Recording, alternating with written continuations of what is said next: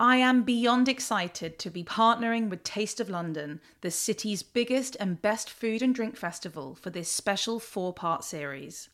Bringing together some of the best restaurants, bars, and superstar chefs of London for five days of feasting in Regent's Park, you get up close and personal with some of your favourites at wonderful, immersive experiences such as the Diners Club Cook School, Fire Pit with Food Network, and a whole host of masterclasses, wine tastings, and so much more. So, what's stopping you? Book your tickets for the festival, which is on from the 15th to the 19th of June, and you may even get a chance to see yours truly. Use my code SEXYFOOD to get a complimentary premium bottled cocktail from Tails with every ticket. Book now at tasteoflondon.com.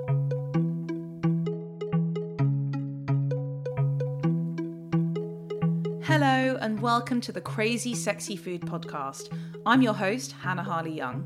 This podcast is all about the love of food and how it plays a part in our lives.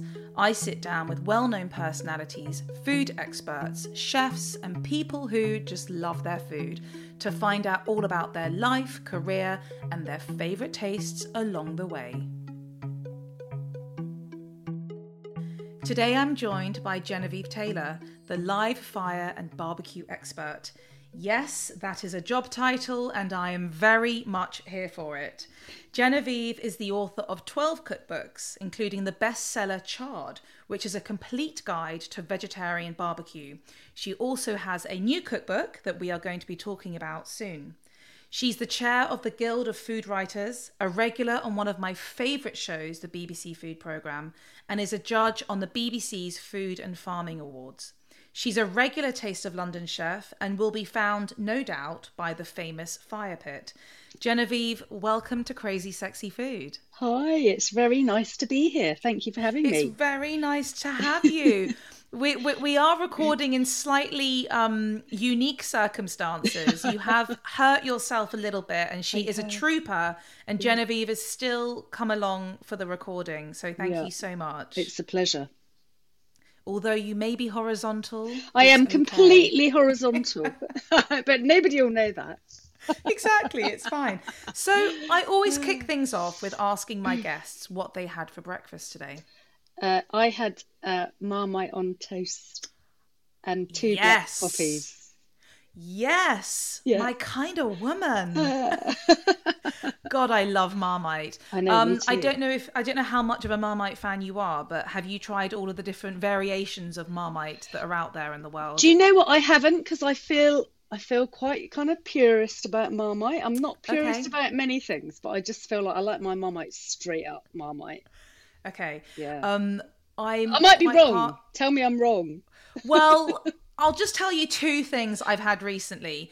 Well, one of them's been out for a while, but I'm quite partial to the Marmite peanut butter collab. Oh, well, now you say that. I put actual peanut butter on my toast and then a little bit of Marmite on top. Okay. And my husband thinks I'm absolutely barking mad.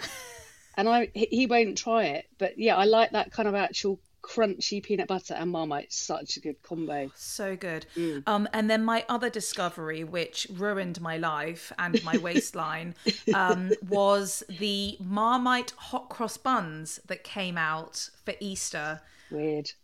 Yeah but they were like they were like cheddar flavored hot cross buns with mar- that marmite taste and i ate the whole packet. Not one person had a look in Wow. I ate all of them. Interesting. Yeah, yeah I know. anyway, there we go. So you are recording from Bristol, is that correct? I am, yes, from my and... sofa. and how is Bristol? What have you been up to over the past few weeks? Uh, so, like this time of year is silly season for in barbecue world. So it's just I'm absolutely flat out. Um, I, I run the Bristol Fire School, so I teach people how to cook with fire. Um, so I've had loads of classes. Um, this book's just come out, so there's been lots of promo and kind of you know stuff around that. So yeah, super busy at the moment. And I guess it's not going to be stopping, really, isn't it? Because things nah, are going into summer. And... Exactly. I reckon. I reckon I'm looking at about November before I get a chill. wow. Okay. That's okay. I like. Yeah, I like being busy. It's fine. So I want to take it a little bit back uh, mm. to your childhood to kind sure. of start things off. You were born in Cornwall, um, and I know that you were raised in a few other places, but I mm. want to know what life was like growing up. What were you eating? Who was cooking? Mm. You know, how did food play a part in your life? Kind of paint the picture. So I was always really interested in food and cooking and just sort of eating as well, really. I, one of my very earliest memories was lying on a beach in St Ives. I guess I must have been about five. Um, and my dad, my granddad gave me 50 pence to go and buy whatever I wanted with it which in my in those days was like masses of money. It was like, yeah, I got 50p. and I, I spent about I spent about an hour on the beach just sort of fantasizing about what I could buy, what it would taste like, what I actually wanted to choose, you know, and it was just like it was just like a really vivid memory. I can't now remember what I did have, but I just remember the whole process of like, what am I going to spend this on? Um, so yeah, always greedy. Uh, my mum, my parents split up when I was about 10, 9, 10. And then from that moment on, um, my mum was sort of single working mum. Me and my brother were absolutely 100% expected to help get dinner on the table every day because she was at work. She was a dental nurse. Um, so we cooked, you know, not not just the kind of cupcakes and stuff that that that you sort of associate with kids. You know, from from nine ten, I was cooking kind of full family meals, and um, and I just sort of discovered I was quite good at it really. And um, and uh, yeah so I've always always cooked but I'm not I'm not a trained cook. I'm totally self-taught and I'm not actually I, I don't know. I mean obviously I'm sort of some sort of professional but actually my uh, my first line of work I'm a biologist by training um, and I wow. used to used to work as a wildlife television producer and I did that for 10 years when I left university. That's kind of how come I ended up in Bristol because that's the sort of centre of it um, in the UK. Uh, and then I'm probably waffling on there, but then I um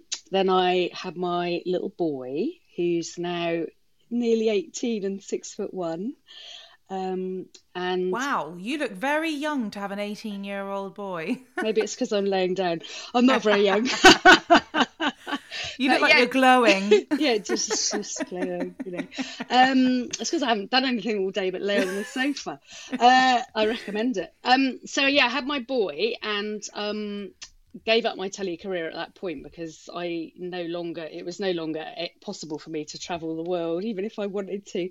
Uh, so, but I super quickly worked out I'm not I'm not cut out for full time mothering. I think I would have, you know, it would have kind of gone wrong for me in my head. Um, so from when he was about six, eight weeks old, I started doing little bits of work, and I got myself um, I got myself a stall at the Slow Food Market in Bristol, which is just a monthly kind of market, and um, and I spent all month when he was napping, kind of making chili sauces and jams and chutneys and stuff. And then once a month, I'd go and sell them at the market um, with him in his pushchair with his little dummy in. It was uh, it's really sweet. Uh, and then I met somebody there on the stall next to me who was a caterer, and we formed a catering company, and it just all sort of spiraled from that really. Um, and I've been I mean, typical kind of working mum portfolio career. I've been doing bits and bobs and bits and bobs, you know, and just building it and building it. And I've done a lot of work as a food stylist over the years. Um, and then through that, I got a break to write my first book, which was 11 years ago now. My first book came out in 2011. Um, so, yeah, very much bits and bobs. And I think the last sort of six books have been all very kind of fire and outside centric. Uh, and that was partly because, um, you know, when you've got when you've got kids, you've got to feed the little sods three times a day, and actually, it's being like that domestic thing is really boring. So for mm. me, like day in, day out, day in, day out, and this was somebody who loved cooking. You know, I can't imagine what it's like for somebody who isn't as passionate about cooking and eating. Um, so I started to take the cooking process outside into the garden because it was just a very selfish way for me to make my life a little bit more interesting. essentially that you know that's why i did it and when they were little they'd come out and help and it was just like an activity we did that happened to then put dinner on the table um, and i got hooked on it you know and i think it's partly because of my sort of background in biology and stuff. I'm i'm really an outside person. I'm much happier outside than i am inside. So it just feels like it's all sort of coming back full circle to the things that i love. And um and fire is just so addictive you know. It's just an amazing way to inject a little bit of adventure in like day-to-day life.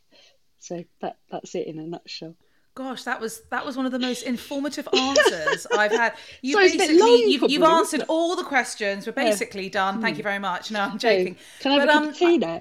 Yeah, I know. and breathe. Um, I guess, um, well, first and foremost, not food related, but you're literally speaking my language because mm. I don't have children hmm. yet. Mm. Um, and and when I say yet, I just I, am sort of quite open about sort of being quite on the fence about having children. And yeah. it was interesting hearing you talk about sort of how you make it work while still, you know, working, providing possibly you know creating new avenues for yourself and still sort of how your child fits in with that because that's something that i'm really sort of like yeah. having those conversations with myself and also yeah. my husband. I mean i think and if so... you if you want to make it work you make it work. And you know my children are one of the best things i ever did. And i i guess what i hope is that they i work really really hard uh, and i hope that that's giving them a good role model, you know, both my son Absolutely. and my daughter. You know, I want my daughter to realise actually you can. Yes, it's a dreadful juggle at some points, but you can do the things that you yeah. want to do if you put in the hours. And um, uh, and I work super hard, um, and it's and it's great for my son to see it as well because I don't want him to think that you know women's place is in the home or whatever. Totally, you know, totally. people should be free to make the life choices that they want to make, and um, hopefully they won't say I've been a dreadful mother. We have a lot of fun. I'm sure you do. and I guess, um, you know, I really love sort of the organic process that sort of got you to the point where you're at. Yeah. And I guess, you know, what I really want to talk about is sort of more present day, which is this idea of what you really do focus on nowadays, which is working around open fire, heat, flames, barbecue, whatever you want to call it. Yeah. And sort of dissecting it a little bit because when I think of barbecue, I think of two things. One, I simply just think of summer and mm. having a barbecue every so often with my family and friends. Mm. And then there's the other side, which is um, more the sort of like, I guess it's now become like a cuisine, mm. which is going to some fabulous place, maybe in America and the southern yeah. states, yeah. and having some of the best brick brisket I've probably ever eaten in my life. But sort of, you know, this type of cooking isn't necessarily just for summer for a social occasion. Talk to us about why it is just so great. Well, I mean, throw it back thousands of years. So, fire is the original cooking tool you know it's where it all started. It's actually what makes us human because when we learnt to harness the power of fire and cook our food we suddenly gained more energy from food than we had when we were just eating raw food berries and so on.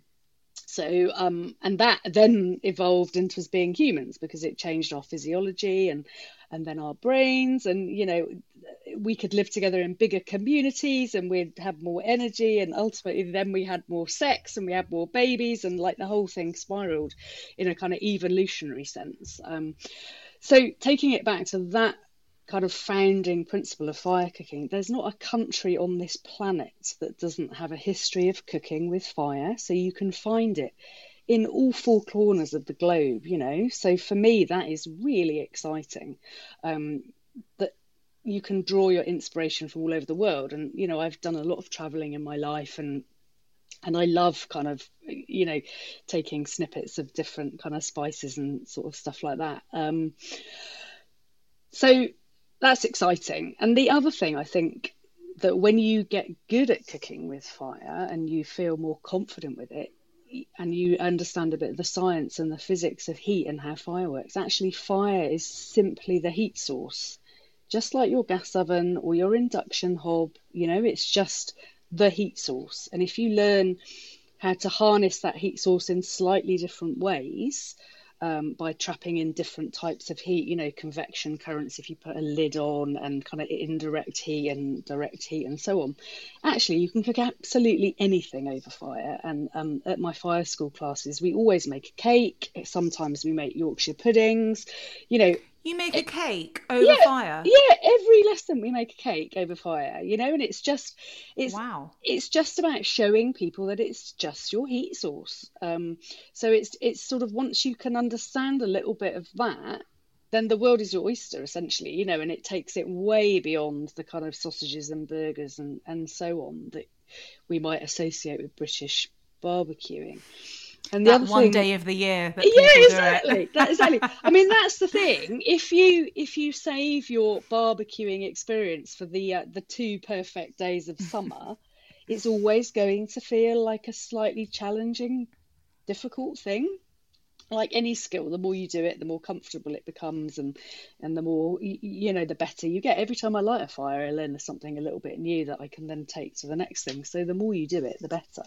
Uh, essentially. So yeah. I, I mean, I'm kind of hooked, as you. I mean, uh, of course. I mean, I, I feel like because I'm, I'm actually looking out onto my garden right now, and I'm looking at my barbecue, and for me, there is. I think you've kind of just hit the nail on the head. It's, it, you know, if if you do something enough times, you become better at it, and. Yeah it's not that I have a fear of cooking mm. on the barbecue, but I kind of just leave it. And this is going to sound terribly sort of like, oh, well, this that's the man's job. But my husband loves the barbecue, and he is that guy in the middle of winter who's like, I might actually go and like barbecue my steak, and there I am being like, what? Are you being serious?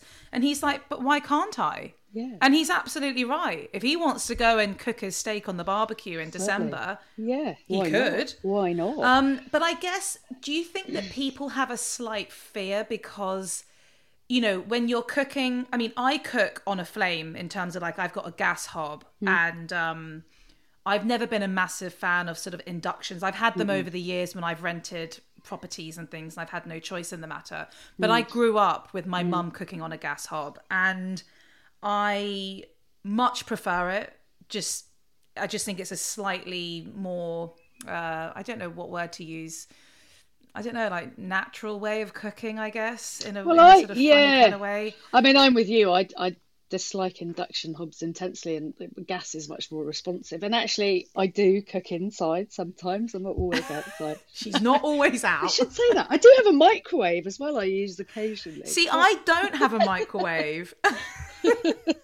but I guess like is that do people sort of have that fear because it's so like unconventional in that sort yeah. of like you know you go yeah. home and you cook in the kitchen and you're indoors. I mean I, I, guess also there's that lack of control, or maybe we need to learn how to control That's fire. It that's it you need to learn how to control it so you're you you you have that same control that you would on a gas hob and that's mm. that's a kind of multifaceted thing i mean firstly obviously you need to have the desire that you you want to do that adventurous cooking and it is more adventurous and that's kind of that's why I like it you know it's kind of it's sort of breaking the rules of what we're supposed to do on a Thursday night you know you just kind of you know so I kind of like it because of that. But it's the fire control that's absolutely critical um, and with that comes knowing that your the fuel that you're using needs to be your number one ingredient. So the, the quality of the fuel is absolutely mm. paramount. And I won't I won't burn anything on my barbecues that's not British or sustainably harvested. You know I'm really passionate about promoting good sustainable British lumpwood charcoal. Uh, it's so important. And that makes a big big difference big difference. For people who do see summer as sort of barbecue season. Yeah. Um, do you have any tips for people just sort of on like a real home level? They've got, you know, people coming over on the weekend. What are some of the tips to sort of really just get the best out of the experience? Yeah, so in terms of the actual fire itself, the barbecue itself, start with good fuel, absolutely number one. Um, and then don't put the fuel all over the base of your barbecue, you know. So imagine you've got a round kettle barbecue, which is my favourite style of barbecue. Just put the fuel on one side or, or a little strip of the fuel on one side because then you have control of the heat. So directly over the fire, so the lit fuel is going to be about 500 Celsius, and then that transfers into the grill bars. So that heat over the fire is super, super, super hot. Um, but then off to the side of the fire, you know, you've got this heat gradient. It's getting cooler the further away you move. And just sort of going back to your gas hob um, analogy, you know, that's like turning your hob up and down. You're you're moving your food closer and further from the fire. So you're controlling the heat on a sort of horizontal plane. So that's really important. I'd say that's the number one skill that people need to do because if you put fuel everywhere, you've got 500 Celsius essentially. So it's either really frigging hot or it's not hot at all. It's like hot or off you know and that's that is where we get the um you know that dreaded burnt on the outside and raw in the middle yes. scenario you know that classic kind of british yeah. barbecue kind of burnt sausage but it's still kind yeah. of raw in the middle or whatever so and actually i think i think most things are cooked better not directly over the fire they're they're better cooked a little away from the fire, so they cook more gently. They're going to take a bit longer. The result's going to be more juicy and more flavourful, and you don't get that kind of scorched, burnt thing. Um, having something with a lid is really helpful. Um, because then you trap in hot air, convection currents. Um, you wouldn't dream of putting a chicken into your oven in your kitchen to roast it, but leaving the door wide open. Nobody That's would even. So true. Nobody, nobody would even think about it, would they? You know That's that so you have true. to shut the door. So so why would you expect to cook anything particularly efficiency in a in a barbecue by leaving the lid up you know? Yeah, yeah, yeah. what you, then what you're essentially doing is heating up the sky and if some food happens to be in the way it gets cooked you know? Put a lid on you're creating like an oven like environment. So that's a good tip. Um, then fuel. The other really important thing i think with making it um, making it kind of easy and relaxing because barbecues are social occasions. You know, you you want to have people around you. Is be boy scouty about it. You know, get that prep done. Chop all your veg. Chop all your, you know, make your marinades, make your sauces, line it all up, and then when you're outside cooking, everything's there. You know, it's there. Mm and it's all to hand and you're not going ah I forgot the olive oil and running back into the kitchen or you know whatever so it's just like then the actual cooking becomes more enjoyable because you've just got everything there and you're just sort of doing it and you haven't forgot your tongs and you've got you know got your temperature probe lined up and so on. And people then want to be around you know. So when i'm cooking for friends they're all hanging around and they want to help mm. and they want to join in in a way that they never would if i was cooking on my hob inside um, so it's like a really sort of engaging, sociable way to cook, um, and I think that's one of its appeals. Actually, is like it's a sort of celebratory thing, isn't it? Um, Absolutely. God, I'm starting to like weirdly salivate, and you didn't actually mention one piece of food, and I'm sort of, sitting there like, oh my god, it's just, it's the it, the smells are like yeah. coming out. I don't know yeah. why. Yeah. So I want to just bring it to something else that I mentioned in the intro, mm. which is your incredible collection of cookbooks. I mean, you said that you've been uh, writing cookbooks since 2011. so that's a lot of cookbooks in quite a short amount of time. That's incredible. Yes. Um, and one book that I would like to just talk about, um, because we're sort of living in a world where everyone is becoming a lot more aware of how they eat, mm. um, is the is the book Charred, which mm. is all about vegetarian barbecue. Mm. And I mean, you're a meat eater, so what? Um, as am I. Um, why did you want to write a book about vegetarian barbecue? this is a really easy question for me to answer. I I didn't write that book for vegetarians. I wrote that book for all the big stereotype central casting hairy ass blokes who think barbecues is just about meat. You know, Good. I want I wanted to open their eyes to the power of the whole thing. Um, and you know, if you think about it, barbecuing is it's almost like the last bastion of the carnivore in many ways. You know, there's no other meal you might invite your friends or your family to where you would expect them to sit down, eat a sausage, a bit of chicken, a rib, you know, a burger all in one meal, you know, it's like You're a really old, right. old fashioned kind of mixed Yeah. grill sort of thing, and then just Yeah, have yeah, like a bit of limp coleslaw on the side. So, you know, something like a Sunday roast, you know, you really have one well thought about joint of meat and then it's all about all the other bits you know and that's what makes it such a special meal. It's all of the thought that goes into the side dishes and you know perfecting your roasties and all of that. And it's the same for me. It's the same for barbecuing you know. I want one i do eat meat i love meat but i'm really particular about the sourcing of my meat. I want one really well sourced really well cooked bit of meat and then i want a whole host of everything else to go with it. So charred for me it was for for showing those kind of carnivores there's a there's another way. And i think you know really we all should be eating less meat but better meat which is the heart of my new book. Um, and we should be eating a lot more vegetables. And vegetables over fire for me are they're kind of more exciting in a way because if you think about meat, the texture is kind of one dimensional often, um, and to a certain extent, the taste is one dimensional. But think about the mm. rainbow of vegetables and the textures you get with different vegetables. You know, it's a bigger picture in a lot of ways in terms of sort of flavor profile and textures and stuff. So I think it, it veggies is, is more exciting in a lot of ways. Mm, mm.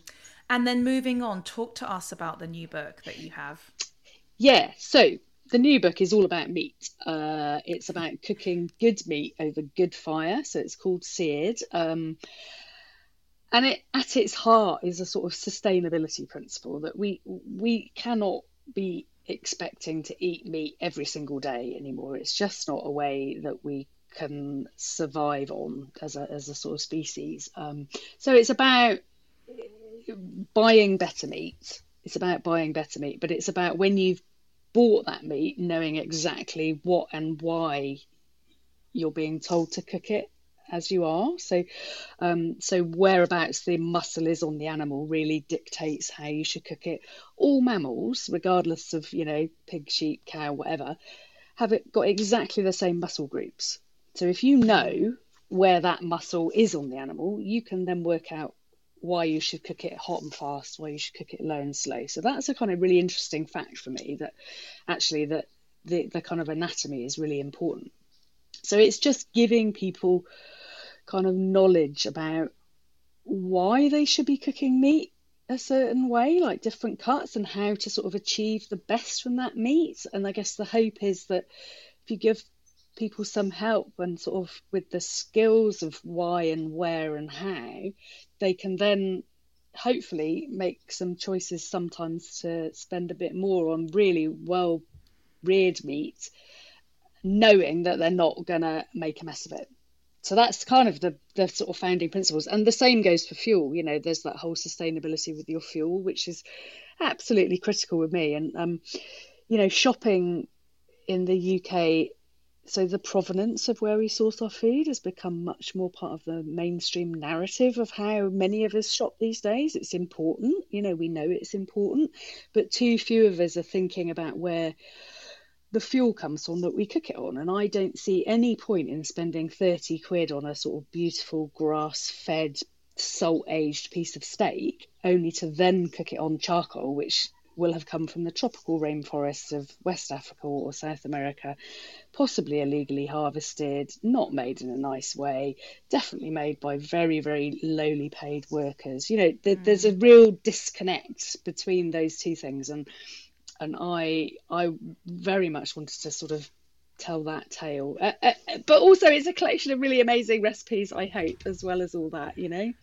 It's, it's good no, stuff. But you know what eat. I think? I think that it's I think in the in the world that we're living in now, it's not just enough to just say, "Oh, you know, I I love this food, I love that." We we, have to take time to understand where our food and as you say where our fuel is coming from because mm. it's just not sustainable um mm. and mm. you know we don't live we cannot live how we have done because we ain't going to be here for a long, very, very long time in that case. So No, no. Um, it sounds super exciting and perfectly in time uh, for barbecue season, as I keep banging on about. So one thing I want to ask you before I get on to Taste of London um, is what is your favourite meat or ingredient to barbecue? Oh, I'm If so you can I'm, choose. I'm literally so greedy. I have this conversation with my chef friends. It's like pick three ingredients and you could only have them. And it's like, what would that be? I don't know. I mean, meat, I'm a big fan of very properly reared pork. You know, when pork is reared beautifully, it's a tremendous thing, you know, so sort of succulent and lovely. And um, big fan of pork. Uh, I love spices, really love spices um, and herbs and and big flavors, you know. So be, it would be super difficult for me to pick one thing I liked best. Um, mm. In terms of what sort of meat I like cooking, I guess the cuts that excite me are those very tough, hard-working cuts like shoulders, um, kind of shanks, you know, all that slow and slow stuff. That that's the kind of meat I love eating most. Okay, I'm I'm dribbling. I, I gotta stop now. so obviously, I mean, aside from wanting you on the podcast anyway, we are here to talk about Taste of London, which is coming up, which is super exciting. It is. And uh, this year is their 18, uh, 18th anniversary, which I cannot believe. So I wanted to know what your relationship has been like with the festival over the years. How long have you been uh, working with them?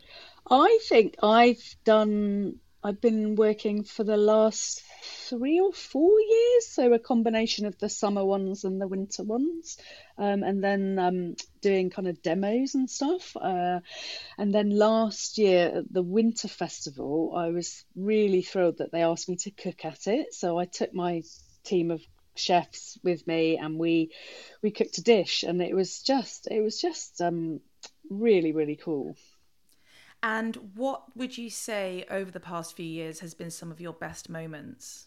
Well, do you know what? When you're there working, you you're just certainly when I was cooking, it was we were slammed. You know, I didn't really get to see any of the other festival, but I guess the best thing is just the absolute buzz of the whole kind of place. You know, it's humming. It's really humming. And um, but this year the, for the summer one, I'm doing two separate demos. So hopefully I'll have some time in between those to kind of go and hang out a bit more. But I, I probably will. You'll find me by the fire because that's the nicest place to hang out.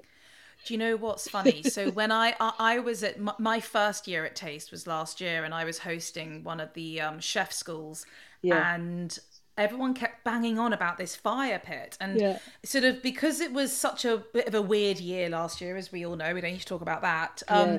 I sort of was sort of so transfixed in what I was doing, I didn't want to mess things up, so I sort of didn't actually do much on the first day because I just wanted to like get my bearings, Hmm. and the funny thing about the fire pit is that you can smell it before you can see it. and I was like, I'm just going to follow the smell. Yeah, and yeah. there is such a vibe. Oh Yeah. my god. I was I was just standing there and I was watching everyone, like all these massive slabs of meat and just the music and the the conversation. And it's just so cool. And it really has become like a central um kind of like a, a little like tourist attraction inside Yeah. taste of london um so i know that you've said that you're going to be doing a couple demos could you give us a little sneak preview as to what you might be um what you might be doing No, because I haven't thought about it hmm. Hmm. I suffice to say, it will probably be a couple of really of my favourite recipes from the new book. Um, okay but I like to surprise people. It will be it will be something delicious. Um, it will be something that uh, I know will be easy to share because I know how much people like to have little nibbles at, at Taste of London. Uh, there'll be no doubt lots of herbs and spices and stuff involved. Um, but beyond that, I haven't made a plan. But it will be Okay, good. so we're all just going to have to wait and see. You're going to have to buy those tickets, guys, and get yourself down in order to see what she's going to make. I see what you've done there, Genevieve, and I like it. and just sort of back to you and sort of food. I, I want to know what is your relationship with food like in general? Uh, okay, so I mean, I cook professionally now all the time and and you know on days when I've really just been cooking kind of all day I sort of had enough of cooking you know? So that those are the days I reach for cheese. I think if I didn't if I could only eat one thing for my entire life it would be cheese. Um, so quite often I find that if I've been cooking a lot for work I don't cook so much for pleasure anymore. Um, obviously I still need to sort of feed the fam and stuff, which is fine. So, um, but I'm constantly, you know, I, I think I said at the beginning, you know, I'm quite greedy and I, I'm that's a good thing. That's I'm just thing. constantly thinking about like what the next thing might be and i dream a lot in recipes so people often ask me how i go about writing recipe books and, and often the answer is i just sort of I have like a dream about tastes and flavors and stuff, which sounds a bit weird probably to most people, but um, you know, I can kind of almost taste it before I've made it. Uh, so that's how it begins for me. So I think, yeah, greed is my relationship to food. Um, uh, I'd like people to cook for me a bit more often. Actually, I hardly ever get cooked for. right. I think, I, I, think that was a little public service announcement uh, to the family. Me, if anybody would like to invite me for dinner, that'd be nice. Genevieve, you're more than welcome to come to mine, but I'm telling you right now that I'm not getting the barbecue out because I'm too nervous. That's right. So we'll just I'll make you something on, on my gas stove. That's fine. I'm happy. Oh, you know, I like fish finger sandwiches actually. Those oh, I'll make you a fish finger sandwich. Uh, And I mean, I know that you say that you don't really cook much for pleasure, but when you are, I do. Cooking, I mean, I do cook for pleasure. No, I know, I know, but it, you know, it, now it has become sort of your job and your career. Yeah, what are some yeah. of your specialities at home? Uh, I guess one of the things that I like doing most if I'm cooking for pleasure is just throwing open the fridge and going, yeah, yeah, yeah, that, that, and that, and that, chuck it in, bish, bash, bosh, and not having to kind of document what I'm doing because you know when you're cooking and testing a recipe, you probably know this. You've got to kind of you know got to got to follow it. You've got to write it down. Yeah. And my natural way, if I didn't have to do that, would just be to make it up all the time. You know, I don't. I find it really difficult to follow my even my own recipes because I'm a bit of a natural rebel and I just like to go, nah, we don't use to do it like that. Let's do it like this and sort of experimenting and stuff. So, yeah, my pleasure cooking now involves just like chucking stuff together and seeing what happens. That's that's to be honest with you, I think that's how I really like to cook deep down. Yeah. yeah. It's just I I don't know, I feel like I'm more inspired that way because then you're like, "Oh, okay, well I've got that. Didn't realize that was in the back of the fridge. We'll take that." Exactly. Right? Yeah, it's exactly that. So I finish my conversations with a few quick fire questions. okay. What is the craziest food you've ever eaten? Oh God. I don't know. I don't know. I had I had to eat crocodile once. I wasn't very keen on that. Uh, it was a bit weird, okay. like fishy chicken. Yeah. Uh, okay. Yeah, yeah. That was on a shoot in Australia when I was in my old job. Um, uh, I I don't generally go for crazy things. I mean, I don't you know, I don't sort of try and eat things because they're wacky. I sort of, I kind of go for taste, I suppose. I don't know. That's a rubbish answer. No, that's a, that's a, that's that's an acceptable that's an acceptable answer. Next question: What has mm. been your most memorable meal? Okay, so this one goes back to my honeymoon. I would have been married for twenty years this August, and we went. Yeah, no, we went to Tobago, um, and we stayed. We totally roughed it, backpacks, and we stayed in all these little shacks around the island. And um, and the most memorable meal was it was my birthday, and um, the fishermen. It was just getting dark, and the mozzies were out. There was all, sort of all, all sorts of biters, and um, uh, and the fishermen started pulling in their boats with tuna onto the beach where we were staying and we went me and my husband went and bought two big thick slabs of tuna directly off the oh. fisherman. He he cut it off the fish in front of us, and it was still warm, basically. And then we went back to our little hut, and that we had a little kind of fire pit thing. Um, and and my husband nipped next door to the beach bar and got two bowls of chips and a couple of big beers, and we cooked the tuna, ate the chips, drank the beer, and watched the sun go down. That and that's magical. Yeah, it's kind of my idea of heaven. You know, I'm I'm I'm so far removed from sort of pretentious food as you can possibly get. And that was, you know, 20 years later, I reckon that's one of my best meals. Oh, I love that. I, I bet it was the best bloody tasting Oh, tuna of your life. Yeah, it really was. Yeah, so good. So good. Okay, my favourite snack of all time is a packet of crisps. Yeah. What is your favourite flavour of crisps and why? Oh, I'm really boring with crisps. I just like salty ones. Salty crisps. Re- okay, so are we talking like a ready salted Walkers or like a kettle chips, like a What? bit thicker? Do you know what? Even or, either or, really. I mean, if I'm going kind of like, you know, hungover Chris, it's probably pickled onion monster munch. I reckon. I knew that you and I were going to be friends. That's my fa- that is my favourite packet of crisps. How do you eat the them? Do you, world. do you like do you like nibble the feet off individually? That's what I do. I sort of Well, the, off the thing is, they're quite messy crisps, aren't they? So if you just bite a little bit, it's like this puff of dust goes everywhere. So I'll be honest with you, because I'm just- also greedy, I just shove them all in my mouth and just. yeah. But they are my hangover crisp as well. yeah, they're good for hangovers. Yeah. Oh, they're amazing. sure. Yeah. And then they kind of like permeate all over your body, and you Yeah, just can't get rid of the smell. I mean, they're they're fabulous on in, in lots of different ways. um, what food sums up happiness for you? Uh, roast chicken. Nice answer. Never had that answer. I love that. Yeah, it's like kind of it's kind of family, isn't it? Mm, But probably cooked on the barbecue. of course. Mm. Yeah, roast chicken. Okay. These um, two quick fire questions are um, on behalf of Taste. What are you most excited about this year?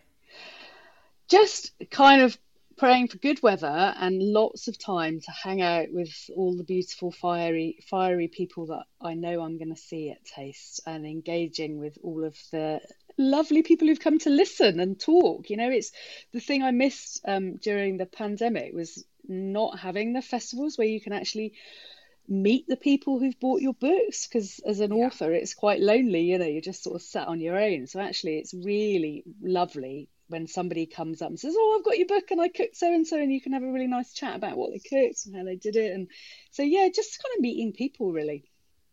And the other question is Is there anything that you're looking forward to eating?